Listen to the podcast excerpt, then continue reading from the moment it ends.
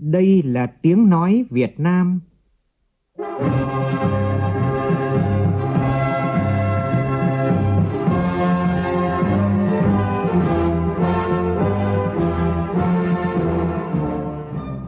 là tiếng nói Việt Nam, phát thanh từ Hà Nội, thủ đô nước Cộng hòa xã hội chủ nghĩa Việt Nam.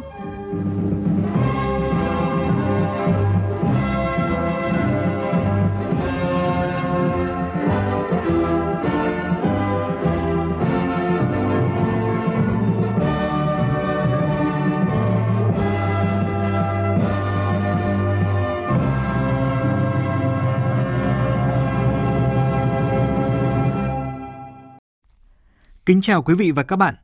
Mời quý vị và các bạn nghe chương trình Thời sự sáng của Đài Tiếng Nói Việt Nam. Hôm nay là thứ năm, ngày 9 tháng 12, tức ngày 6 tháng 11 năm Tân Sửu. Chương trình có những nội dung chính sau đây.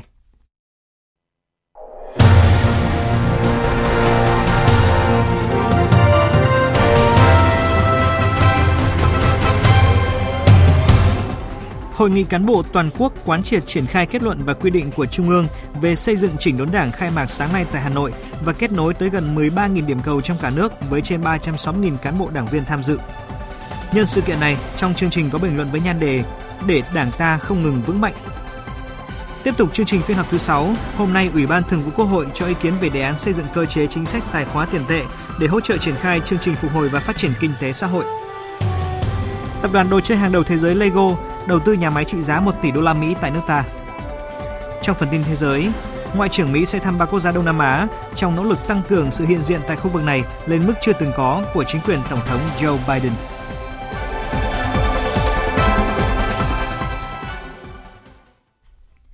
Bây giờ là nội dung chi tiết. Sáng nay, tại hội trường Diên Hồng, Tòa nhà Quốc hội, dưới sự chủ trì của Tổng Bí thư Nguyễn Phú Trọng, Bộ Chính trị, Ban Bí thư tổ chức hội nghị cán bộ toàn quốc quán triệt triển khai kết luận và quy định của Trung ương về xây dựng chỉnh đốn Đảng. Hội nghị được kết nối tới gần 13.000 điểm cầu trong cả nước với trên 360.000 cán bộ đảng viên tham dự. Phóng viên Văn Hiếu thông tin. Mục đích của hội nghị là tiếp tục đẩy mạnh việc tổ chức nghiên cứu quán triệt kết luận số 21 về đẩy mạnh xây dựng chỉnh đốn Đảng, vệ thống chính trị, kiên quyết ngăn chặn đẩy lùi xử lý nghiêm cán bộ, đảng viên suy thoái về tư tưởng, chính trị, đạo đức, lối sống, biểu hiện tự diễn biến, tự chuyển hóa và quyết định số 37 về những điều đảng viên không được làm của Ban chấp hành Trung ương trong toàn Đảng và hệ thống chính trị từ trung ương đến cơ sở. Nâng cao nhận thức trách nhiệm, quyết định chính trị, tinh thần tự giác, gương mẫu của cấp ủy, tổ chức đảng, cơ quan, tổ chức, cán bộ, đảng viên, công chức viên chức, đoàn viên, hội viên nhằm thực hiện quyết liệt có hiệu quả kết luận và quyết định của Ban chấp hành Trung ương. Tổng Bí thư Nguyễn Phú Trọng nhiều lần nhấn mạnh tại các hội nghị quan trọng với tinh thần là đẩy mạnh đấu tranh, quyết tâm quét sạch chủ nghĩa cá nhân, không chỉ chống tham nhũng mà phải chống cả tiêu cực, ngăn chặn, đẩy lùi, kiên quyết đấu tranh, xử lý nghiêm minh sự suy thoái về tư tưởng chính trị, đạo đức và lối sống.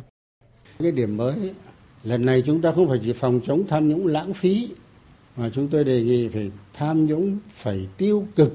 Tiêu cực ở đây thì nó cũng nhiều lắm, nhiều cái mặt tiêu cực lắm.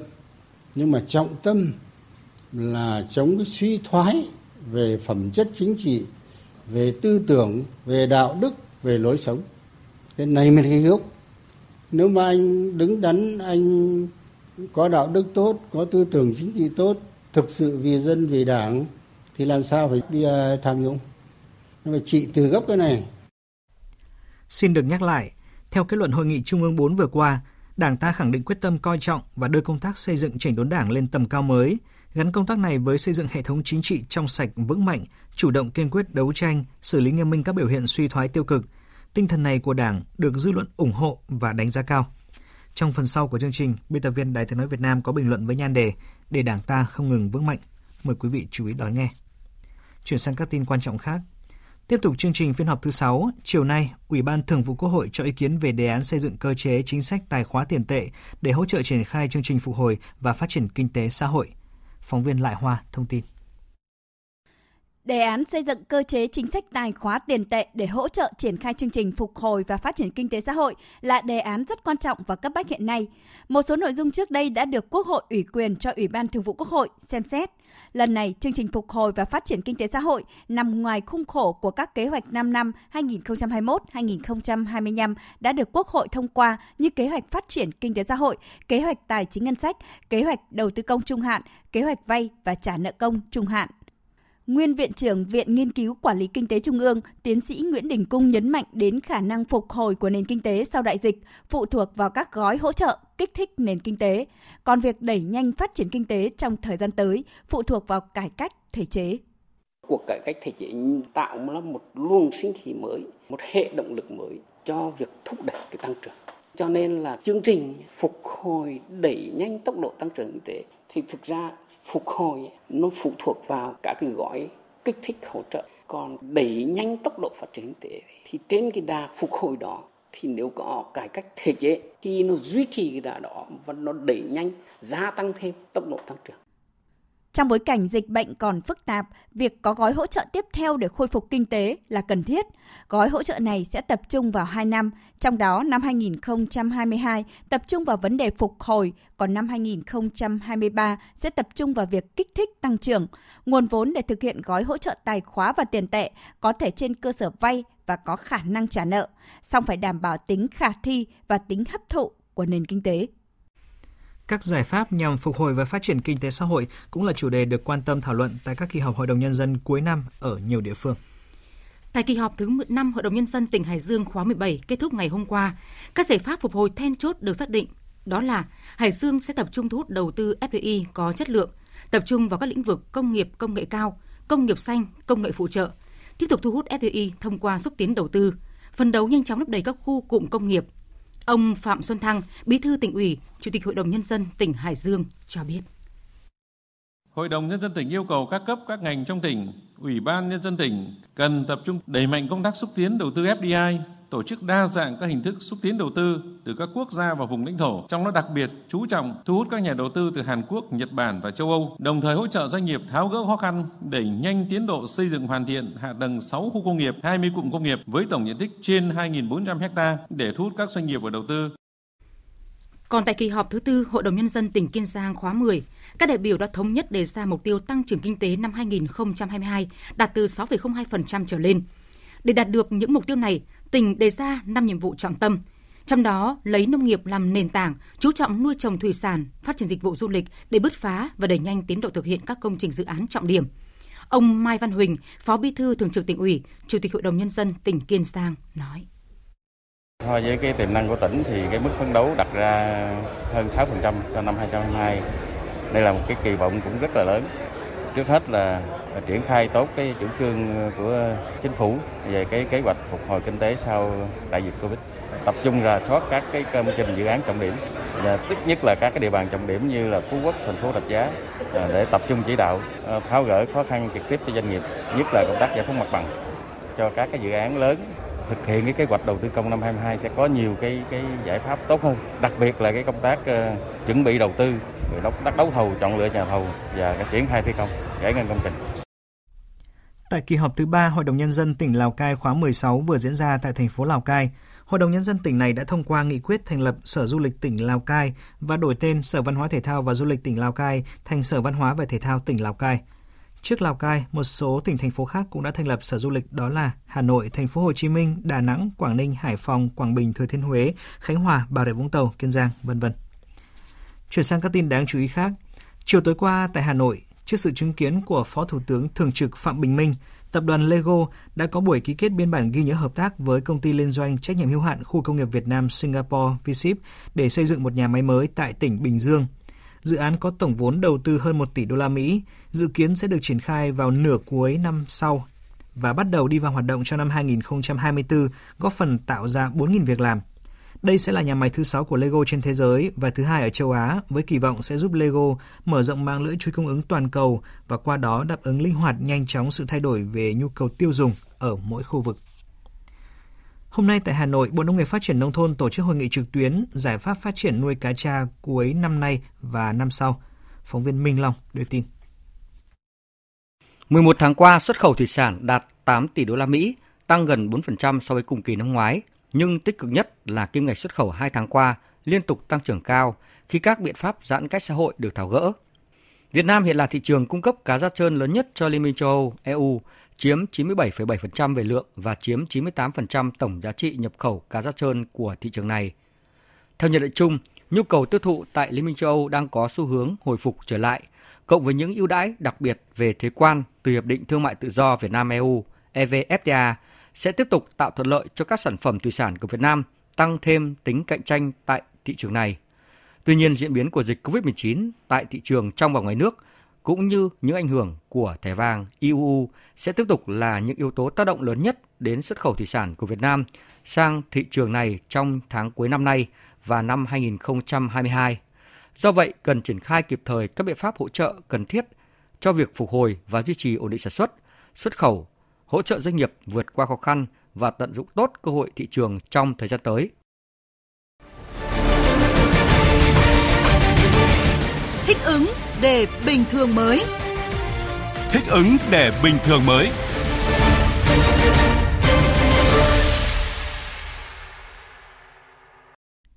Văn phòng Chính phủ vừa phát đi thông báo kết luận của Thủ tướng Phạm Minh Chính tại cuộc họp về vaccine thuốc điều trị COVID-19 ngày 5 tháng 12. Theo chỉ đạo của người đứng đầu chính phủ, Bộ Y tế cần xây dựng kế hoạch để sớm báo cáo, xin ý kiến Bộ Chính trị về phương án tiêm mũi 1 và 2 cho trẻ em từ 5 đến 11 tuổi, trong đó thể hiện rõ cơ sở lý luận, cơ sở thực tiễn, giải pháp trên cơ sở khoa học, diễn biến dịch bệnh trong nước và thực tiễn các nước, hoàn thành trước ngày mai, mùng 10 tháng 12. Những ngày qua, Bộ Y tế đã cung cấp vaccine tương đối nhiều cho các tỉnh trong khu vực đồng bằng sông Kiều Long. Nhờ vậy mà đến nay, tỷ lệ tiêm vaccine phòng ngừa dịch bệnh COVID-19 trong khu vực đã tăng lên đáng kể. Nhiều tỉnh đã triển khai kế hoạch tiêm vaccine bổ sung mũi 3 cho người dân. Nhóm phóng viên thường trú Đài Tiếng Nói Việt Nam tại đồng bằng sông Kiều Long phản ánh. Đến nay, tỉnh An Giang đã nhận tổng số hơn 3 triệu liều vaccine, đã tiêm được 2 triệu 680 ngàn liều vaccine phòng COVID-19 cho các đối tượng trên 18 tuổi. Đa số người dân đều phấn khởi khi được tiêm đầy đủ hai mũi vaccine phòng COVID-19. Ông Bùi Văn Lập, một người dân ở xã Phú Thành, huyện Phú Tân, tỉnh An Giang, cho rằng phải nói là cái tình hình về, dịch bệnh biển nó diễn biến rất là phức tạp. Chỉ có con đường là chích được ờ, hai mũi thuốc mới bảo vệ sức khỏe cho cho mình. Thì hôm nay là tôi được chích cái mũi hai là đủ hai mũi. Ờ, Hắn luôn rất là mừng ờ, được đủ hai mũi.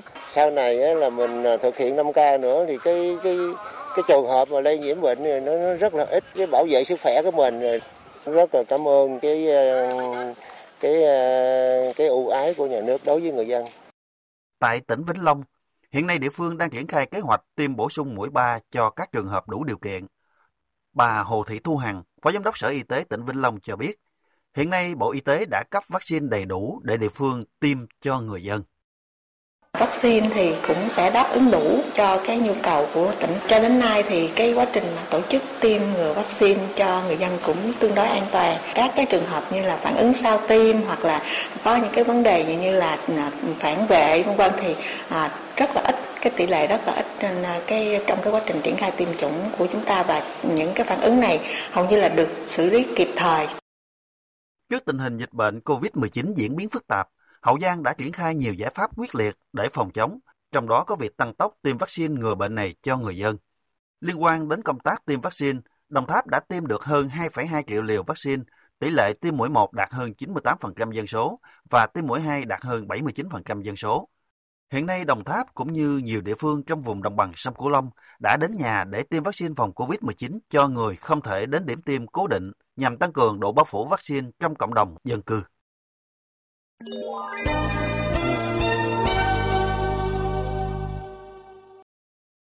Xin chuyển sang phần tin thế giới. Trong cuộc họp báo chung sau hội đàm với Thủ tướng Hy Lạp Kyriakos Mitsotakis tại Sochi hôm qua, Tổng thống Vladimir Putin tuyên bố sự mở rộng của khối NATO sang phía đông, bao gồm cả tính đến Ukraine, là không chấp nhận được đối với Nga. Đồng thời, ông coi câu hỏi về khả năng Nga tấn công Ukraine là khiêu khích. Anh Tú, phóng viên Đài tiếng nói Việt Nam thường trú tại Liên bang Nga, đưa tin. Tại cuộc họp báo, Tổng thống Putin cho biết ông cùng với Tổng thống Mỹ Joe Biden đã nói về cuộc xung đột ở đông nam Ukraine và một chủ đề rất nhạy cảm liên quan đến tình hình này đó là sự mở rộng của khối NATO sang phía đông, bao gồm cả việc tính đến Ukraine. Về câu hỏi liệu Nga có tấn công Ukraine, Tổng thống Putin tuyên bố đây là một câu hỏi khiêu khích. Nga đang theo đuổi chính sách đối ngoại yêu chuộng hòa bình, nhưng nước này có quyền đảm bảo an ninh của mình, như tôi đã nói, trong chung và dài hạn. Và chúng tôi đang thảo luận vấn đề này với các đối tác của chúng tôi, với tất cả các đối tác của chúng tôi, trong đó có người đối thoại hôm qua của tôi, Tổng thống Mỹ Joe Biden. Tổng thống Putin nhấn mạnh rằng Nga không thể không lo ngại về viễn cảnh Ukraine có thể gia nhập NATO, vì điều này chắc chắn sẽ được tiếp sau bằng việc triển khai các lực lượng quân sự, căn cứ và vũ khí tương ứng đe dọa nước này. Nga hy vọng rằng mối quan tâm của nước này sẽ được lắng nghe ít nhất vào thời điểm này. Nhà lãnh đạo Nga cho rằng mỗi quốc gia có quyền lựa chọn cách được chấp nhận nhất để đảm bảo an ninh của mình. Cũng theo lời Tổng thống Putin, ông và Tổng thống Mỹ đã đồng ý rằng hai bên sẽ tạo ra một cấu trúc thích hợp để có thể giải quyết vấn đề này một cách thực chất, chi tiết và gửi các đề xuất thích hợp, nhưng có lẽ còn quá sớm để nói về nội dung của chúng. Trong một diễn biến khác có liên quan, phát biểu với báo giới hôm qua, Tổng thống Mỹ Joe Biden tuyên bố nước này chưa cân nhắc đến việc triển khai binh sĩ trên thực địa tại Ukraine nhằm răn đe Nga. Tuy nhiên, ông Biden cũng khẳng định Nga sẽ phải gánh chịu các hậu quả về kinh tế chưa từng thấy nếu có hành động tấn công Ukraine. Ngoại trưởng Mỹ Antony Blinken sẽ thăm Indonesia, Malaysia và Thái Lan từ hôm nay tới ngày 17 tháng 12 tới. Trước chuyến đi, một quan chức cấp cao Bộ Ngoại giao Mỹ cho biết Tổng thống Biden cam kết tăng cường sự hiện diện của Mỹ tại ASEAN lên mức chưa từng có. Tin của Phạm Huân, phóng viên Đài tiếng nói Việt Nam thường trú tại Mỹ. Phát biểu với báo giới ngày 8 tháng 12, trợ lý ngoại trưởng phụ trách các vấn đề Đông Á và Thái Bình Dương Daniel Crittenbrink cho biết, chuyến công du của Ngoại trưởng Blinken sẽ tập trung củng cố cấu trúc an ninh khu vực nhằm ứng phó với các hành động bắt nạt của Trung Quốc ở Biển Đông. Ông Crittenbrink nhấn mạnh rằng các đối tác của Mỹ ở khu vực, bao gồm Indonesia, Malaysia và Thái Lan ở Đông Nam Á, có sự hội tụ lớn về tầm nhìn đối với một khu vực không có cưỡng ép một khu vực nơi các nước lớn không bắt nạt các nước yếu và là nơi tất cả các quốc gia chơi theo luật. Ông Crittenbrink nhấn mạnh, Mỹ không yêu cầu các nước trong khu vực chọn bên, nhưng muốn đảm bảo các nước này có khả năng tự đưa ra quyết định của mình. Theo ông Crittenbrink, Ngoại trưởng Blinken sẽ thảo luận các kế hoạch cho khung kinh tế Ấn Độ Dương-Thái Bình Dương mà Tổng thống Biden từng đề cập với các lãnh đạo châu Á hồi tháng 10. Cơ chế này sẽ tăng cường hợp tác kinh tế với các nước ở Ấn Độ Dương-Thái Bình Dương trong các lĩnh vực, bao gồm thuận lợi hóa thương mại, kinh tế số, khả năng phục hồi của chuỗi cung ứng, cơ sở hạ tầng, năng lượng sạch, khử carbon và tiêu chuẩn người lao động. Tại hội nghị Bộ trưởng về gìn giữ hòa bình Liên Hợp Quốc do Hàn Quốc tổ chức theo hình thức trực tuyến, Indonesia cam kết ủng hộ tăng cường hoạt động của phái bộ gìn giữ hòa bình Liên Hợp Quốc. Hương Trà, phóng viên Đài tiếng nói Việt Nam thường trú tại Indonesia đưa tin. Thông cáo báo chí ngày hôm qua của Bộ Ngoại giao Indonesia cho biết, tại cuộc họp, Indonesia cam kết đóng góp bổ sung 1.000 nhân sự và tăng cường năng lực của lực lượng gìn giữ hòa bình. Phát biểu tại cuộc họp, Bộ trưởng Ngoại giao Indonesia bà Retno Marsudi cho rằng đào tạo và nâng cao năng lực để hỗ trợ lực lượng gìn giữ hòa bình, những người thường xuyên phục vụ trong các tình huống nguy hiểm là rất cần thiết để hỗ trợ nhiệm vụ của phái bộ và đảm bảo an toàn cho các nhân viên gìn giữ hòa bình. Việc đào tạo và nâng cao năng lực phải phù hợp với nhu cầu trong từng lĩnh vực. Trong thời gian đại dịch, lực lượng gìn giữ hòa bình có thêm một nhiệm vụ, đó là xử lý đại dịch. Đây là lúc mà kiến thức về sức khỏe cộng đồng trở nên quan trọng. Indonesia nằm ở vị trí số 10 trong số các quốc gia có đóng góp cho phái bộ gìn giữ hòa bình của Liên Hợp Quốc với tổng cộng 2.900 nhân lực, trong đó có 123 nữ nhân viên gìn giữ hòa bình. Chính phủ Anh vừa quyết định yêu cầu người lao động làm việc từ xa và áp dụng việc kiểm tra giấy thông hành COVID tại những địa điểm đông người. Phóng viên Quang Dũng, thường trú Đại tiếng nói Việt Nam tại Pháp, theo dõi khu vực Tây Âu, đưa tin.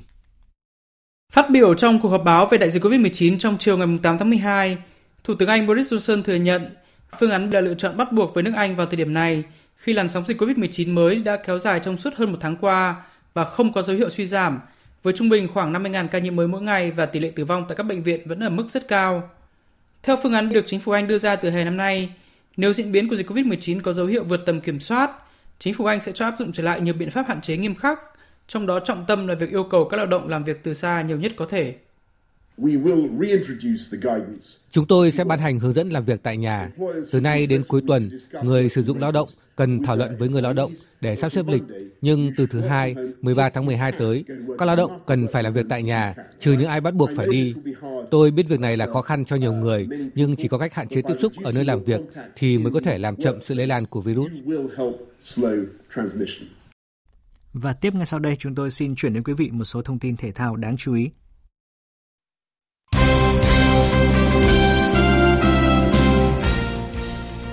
Tại AFF Suzuki Cup 2020, mặc dù không có được đội hình mạnh nhất và không được đánh giá cao tại giải đấu năm nay, nhưng mà tối qua Myanmar vẫn đánh bại Timor-Leste 2-0 để có được 3 điểm đầu tiên, tiếp tục nuôi hy vọng ở bảng A. Trong khi đó thì Singapore có chiến thắng 2-1 trước Philippines. Hiện Singapore có 6 điểm sau 2 trận và nếu thắng Timor-Leste ở trong trận tới thì Singapore gần như chắc chắn có vé vào bán kết. Hôm qua, đội tuyển bóng đá Việt Nam tiếp tục có buổi tập ờ, để chuẩn bị cho trận đấu kế tiếp tại AFF Suzuki Cup 2020. Huấn luyện viên Park Hang-seo cũng đã giảm tải áp lực cho các cầu thủ với các bài tập nhẹ nhàng và thư giãn, đồng thời tái tạo nguồn năng lượng tích cực nhất cho toàn đội. Và chiều nay thì huấn luyện viên Park Hang-seo cùng các trợ lý trực tiếp tới sân để theo dõi trận đấu giữa Malaysia và Lào và tiếp đó là Indonesia và Campuchia. Tiếp theo là kết quả của loạt trận tại Champions League dạng sáng nay. Zenit cùng Chelsea tạo nên màn rượt đuổi siêu hấp dẫn ở Saint Petersburg và kết thúc với tỷ số hòa là 3 đều.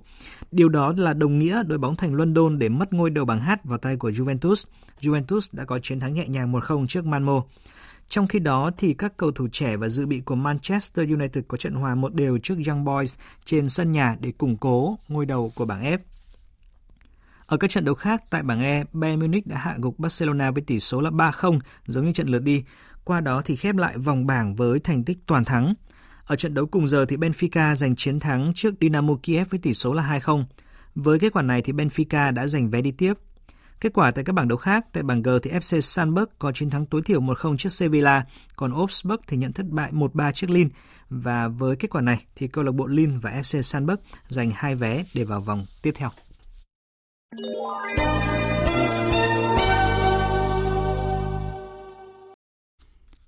quý vị, thưa các bạn, như chúng tôi đã đưa tin, sáng nay tại Hà Nội diễn ra hội nghị cán bộ toàn quốc triển khai các kết luận và quy định của Trung ương về công tác xây dựng chỉnh đốn Đảng. Từ thực tiễn, lịch sử lãnh đạo của Đảng hơn 90 năm qua cho thấy, thắng lợi của cách mạng Việt Nam chính là thắng lợi của công tác xây dựng Đảng. Trong mọi điều kiện hoàn cảnh, công tác xây dựng chỉnh đốn Đảng luôn được Đảng ta quan tâm và được coi là nhiệm vụ then chốt có ý nghĩa sống còn. Nhân sự kiện này, biên tập viên Nghiêm Hùng có bài bình luận nhan đề để Đảng ta không ngừng vững mạnh. Mời quý vị và các bạn cùng nghe. Từ khi thành lập cho đến nay, xuất phát từ yêu cầu, nhiệm vụ cách mạng, từ sứ mệnh lịch sử của Đảng đối với dân tộc mà trong mọi thời kỳ cách mạng, Đảng ta đều thường xuyên quan tâm chăm lo xây dựng, chỉnh đốn Đảng trong sạch, vững mạnh về mọi mặt. Ngay từ năm 1939, chỉ sau 9 năm thành lập, Đảng ta đã tiến hành sinh hoạt tự phê bình sâu rộng, khắc phục hạn chế, giải quyết vấn đề về tư tưởng và tổ chức của Đảng. Tháng 10 năm 1947, Chủ tịch Hồ Chí Minh viết tác phẩm Sửa đổi lối làm việc. Đây là tác phẩm rất quan trọng, có tính chất kinh điển về xây dựng chỉnh đốn Đảng. Người vừa nêu lên những ưu điểm, vừa phê phán những sai lầm khuyết điểm của cán bộ đảng viên, xác định rõ 12 chuẩn mực về tư cách của Đảng chân chính cách mạng. Liên tiếp trong ba khóa gần đây, ngay sau khi kiện toàn tổ chức, nhân sự cho nhiệm kỳ mới, Đảng ta luôn dành những quan tâm đặc biệt cho công tác xây dựng chỉnh đốn Đảng. Nhiều nghị quyết quy định được Đảng ta ban hành với phương châm kết hợp giữa xây và chống. Xây là nhiệm vụ cơ bản, chiến lược lâu dài. Chống là nhiệm vụ quan trọng và cấp bách thường xuyên nhằm chỉ đạo triển khai thực hiện toàn diện, đồng bộ các mặt của công tác xây dựng Đảng, cả về chính trị, tư tưởng, đạo đức, tổ chức và cán bộ. Đặc biệt, chống những biểu hiện suy thoái về tư tưởng chính trị, đạo đức, lối sống, tự diễn biến tự chuyển hóa, mà nguyên nhân cơ bản sâu xa bắt nguồn từ chủ nghĩa cá nhân. Nhiệm kỳ khóa 13, mặc dù mới chưa đầy một năm, nhưng nhiều văn bản liên quan đến công tác xây dựng trình đốn đảng cũng đã được đảng ta ban hành. Kết luận số 21 của Ban chấp hành Trung ương về đẩy mạnh xây dựng chỉnh đốn đảng và hệ thống chính trị, kiên quyết ngăn chặn, đẩy lùi, xử lý nghiêm cán bộ đảng viên suy thoái về tư tưởng, chính trị, đạo đức, lối sống, biểu hiện tự diễn biến tự chuyển hóa. Quy định số 41 của Bộ Chính trị về việc miễn nhiệm từ chức đối với cán bộ. Quy định 37 của Ban chấp hành Trung ương về những điều đảng viên không được làm với nhiều nội dung mới, phù hợp thực tiễn của công tác xây dựng đảng hiện nay. Đây là những văn bản có tầm chiến lược và ý nghĩa hết sức quan trọng, thể hiện rõ quyết tâm cao của Đảng ta trong công tác xây dựng chỉnh đốn Đảng. Cùng với ban hành văn bản quy định thì công tác xử lý vi phạm cũng được thực hiện nghiêm, không có vùng cấm, không có ngoại lệ. Chỉ tính từ đầu năm nay, đã có 12 tổ chức đảng và 20 đảng viên thuộc diện Bộ Chính trị, Ban Bí thư Quản lý bị xử lý kỷ luật. Điều đó cho thấy quyết tâm rất cao cho việc xây dựng và chỉnh đốn đảng. Và điều quan trọng hơn cả, muốn đảng vững mạnh, suy cho cùng, rất cần mỗi đảng viên phải vững về tư tưởng, đạo đức, mạnh về trí tuệ năng lực. Có như vậy mới thực sự là những chiến sĩ cách mạng trong đội tiên phong của giai cấp công nhân, nhân dân lao động và dân tộc Việt Nam. Mới thực sự dám nghĩ, dám làm, dám đột phá sáng tạo vì lợi ích chung của quốc gia, dân tộc. Vì lẽ đó, xây dựng chỉnh đốn đảng, kiên quyết loại ra khỏi đảng những cán bộ thoái hóa, biến chất, luôn là nhiệm vụ then chốt để đảng ta không ngừng vững mạnh, để đất nước không ngừng phát triển và để dân tộc mãi trường tồn. Quý vị và các bạn vừa nghe bài bình luận với nhan đề Để đảng ta không ngừng vững mạnh. Dự báo thời tiết Mời quý vị và các bạn nghe bản tin dự báo thời tiết ngày và đêm nay. Phía Tây Bắc Bộ sáng sớm có sương mù và sương mù nhẹ dài rác, ngày nắng, đêm có mưa vài nơi, gió nhẹ, sáng và đêm trời rét, có nơi rét đậm, nhiệt độ từ 12 đến 26 độ. Phía Đông Bắc Bộ có mưa vài nơi, riêng khu vực đồng bằng và ven biển có mưa nhỏ dài rác, trưa chiều giảm mây hưởng nắng, gió Đông Bắc cấp 2, cấp 3, vùng ven biển cấp 3, cấp 4, trời rét, nhiệt độ từ 13 đến 23 độ. Khu vực từ Thanh Hóa đến Thừa Thiên Huế, phía Bắc, Thanh Hóa, Nghệ An, ngày có mưa, mưa rào, đêm có mưa vài nơi. Phía Nam có mưa rào rải rác và có nơi có rông. Cục bộ có mưa vừa, mưa to, gió Bắc đến Tây Bắc cấp 2, cấp 3, trời rét. Nhiệt độ từ 15 đến 23 độ. Khu vực từ Đà Nẵng đến Bình Thuận, phía Bắc ngày có mưa rào rải rác và có nơi có rông. Cục bộ có mưa vừa, mưa to, đêm có mưa, mưa rào rải rác. Phía Nam có mưa rào và rông vài nơi, gió Đông Bắc cấp 3, vùng ven biển cấp 3, cấp 4. Phía Bắc sáng và đêm trời lạnh, nhiệt độ từ 21 đến 27 độ. Tây Nguyên ngày nắng, chiều tối và đêm có mưa rào và rông vài nơi, gió Đông Bắc cấp 2, cấp 3. Đêm trời rét, nhiệt độ từ 15 đến 28 độ. Nam Bộ ngày nắng, chiều tối và đêm có mưa rào và rông vài nơi, gió Đông Bắc cấp 2, cấp 3. Nhiệt độ từ 22 đến 32 độ. Khu vực Hà Nội sáng có lúc có mưa nhỏ, trưa chiều giảm mây hưởng nắng, gió đông bắc cấp 2 cấp 3, trời rét, nhiệt độ từ 15 đến 23 độ. Dự báo thời tiết biển, Vịnh Bắc Bộ có mưa vài nơi, gió đông bắc cấp 5 có lúc cấp 6, giật cấp 7 biển động. Vùng biển từ Quảng Trị đến Quảng Ngãi, khu vực Bắc Biển Đông, khu vực giữa Biển Đông, khu vực quần đảo Hoàng Sa thuộc thành phố Đà Nẵng, Vùng biển từ Bình Định đến Ninh Thuận và vùng biển từ Bình Thuận đến Cà Mau có mưa rào và rông vài nơi. Gió Đông Bắc cấp 6 có lúc cấp 7, giật cấp 8, biển động. Khu vực Nam Biển Đông và khu vực quần đảo Trường Sa thuộc tỉnh Khánh Hòa có mưa rào rải rác và có nơi có rông. Trong mưa rông có khả năng xảy ra lốc xoáy. Gió Đông Bắc cấp 4, cấp 5. Riêng phía Tây cấp 6 có lúc cấp 7, giật cấp 8, biển động. Vùng biển từ Cà Mau đến Kiên Giang và Vịnh Thái Lan có mưa rào vài nơi, gió Đông Bắc cấp 4, cấp 5. Những thông tin thời tiết vừa rồi đã kết thúc chương trình Thời sự sáng nay của Đài Tiếng Nói Việt Nam. Chương trình do biên tập viên Hoàng Ân biên soạn với sự tham gia của phát thanh viên Kim Phượng, kỹ thuật viên Nguyễn Mến, chịu trách nhiệm nội dung Hoàng Trung Dũng. Xin kính chào tạm biệt và hẹn gặp lại quý vị trong những chương trình sau.